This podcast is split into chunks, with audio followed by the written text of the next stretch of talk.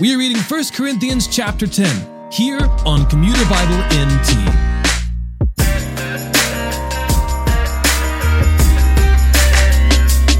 In today's reading, Paul offers a word on faithfulness in the midst of temptation. Referencing the book of Moses, which we call Numbers, Paul reminds his hearers that Israel desired evil things rather than God, and thereby received just punishment from the God with whom they had covenanted as a people. When we are tempted, we may feel that we are the only ones who have ever experienced what we are experiencing. But Paul reminds us that no temptation is out of the ordinary. Moreover, with every temptation one might face, God provides a way out so that you may be able to bear it.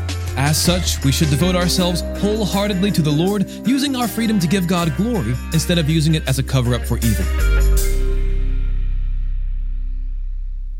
1 Corinthians chapter 10 now, I do not want you to be unaware, brothers and sisters, that our ancestors were all under the cloud, all passed through the sea, and all were baptized into Moses in the cloud and in the sea. They all ate the same spiritual food, and all drank the same spiritual drink. For they drank from the spiritual rock that followed them, and that rock was Christ. Nevertheless, God was not pleased with most of them since they were struck down in the wilderness.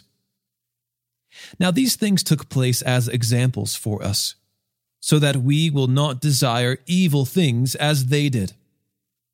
Don't become idolaters, as some of them were. As it is written, the people sat down to eat and drink and got up to party.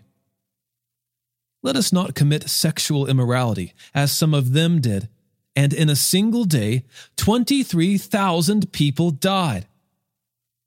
Let us not test Christ as some of them did and were destroyed by snakes. And don't grumble as some of them did and were killed by the destroyer. These things happened to them as examples, and they were written for our instruction, on whom the ends of the ages have come. So whoever thinks he stands must be careful not to fall. No temptation has come upon you except what is common to humanity. But God is faithful. He will not allow you to be tempted beyond what you are able. But with the temptation, He will also provide the way out so that you may be able to bear it. So then, my dear friends, flee from idolatry. I am speaking as to sensible people. Judge for yourselves what I am saying. The cup of blessing that we bless, is it not a sharing in the blood of Christ? The bread that we break, is it not a sharing in the body of Christ? Because there is one bread, we who are many are one body, since all of us share the one bread. Consider the people of Israel. Do not those who eat the sacrifices participate in the altar?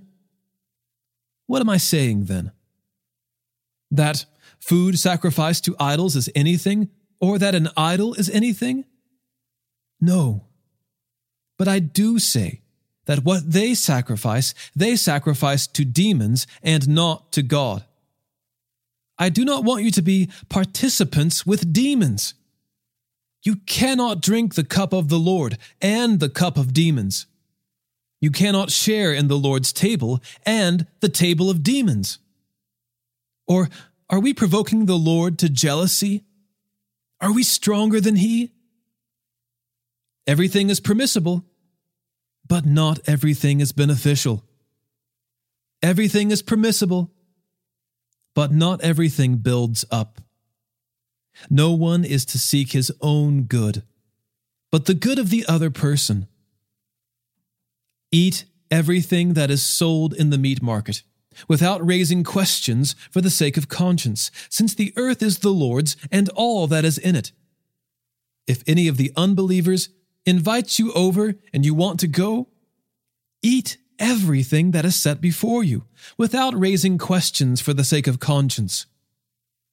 But if someone says to you, This is food from a sacrifice, do not eat it, out of consideration for the one who told you, and for the sake of conscience. I do not mean your own conscience, but the other person's. For why is my freedom judged by another person's conscience? If I partake with thanksgiving, why am I criticized because of something for which I give thanks? So whether you eat or drink, or whatever you do, do everything for the glory of God. Give no offense to Jews or Greeks or the church of God, just as I also try to please everyone in everything, not seeking my own benefit, but the benefit of many, so that they may be saved.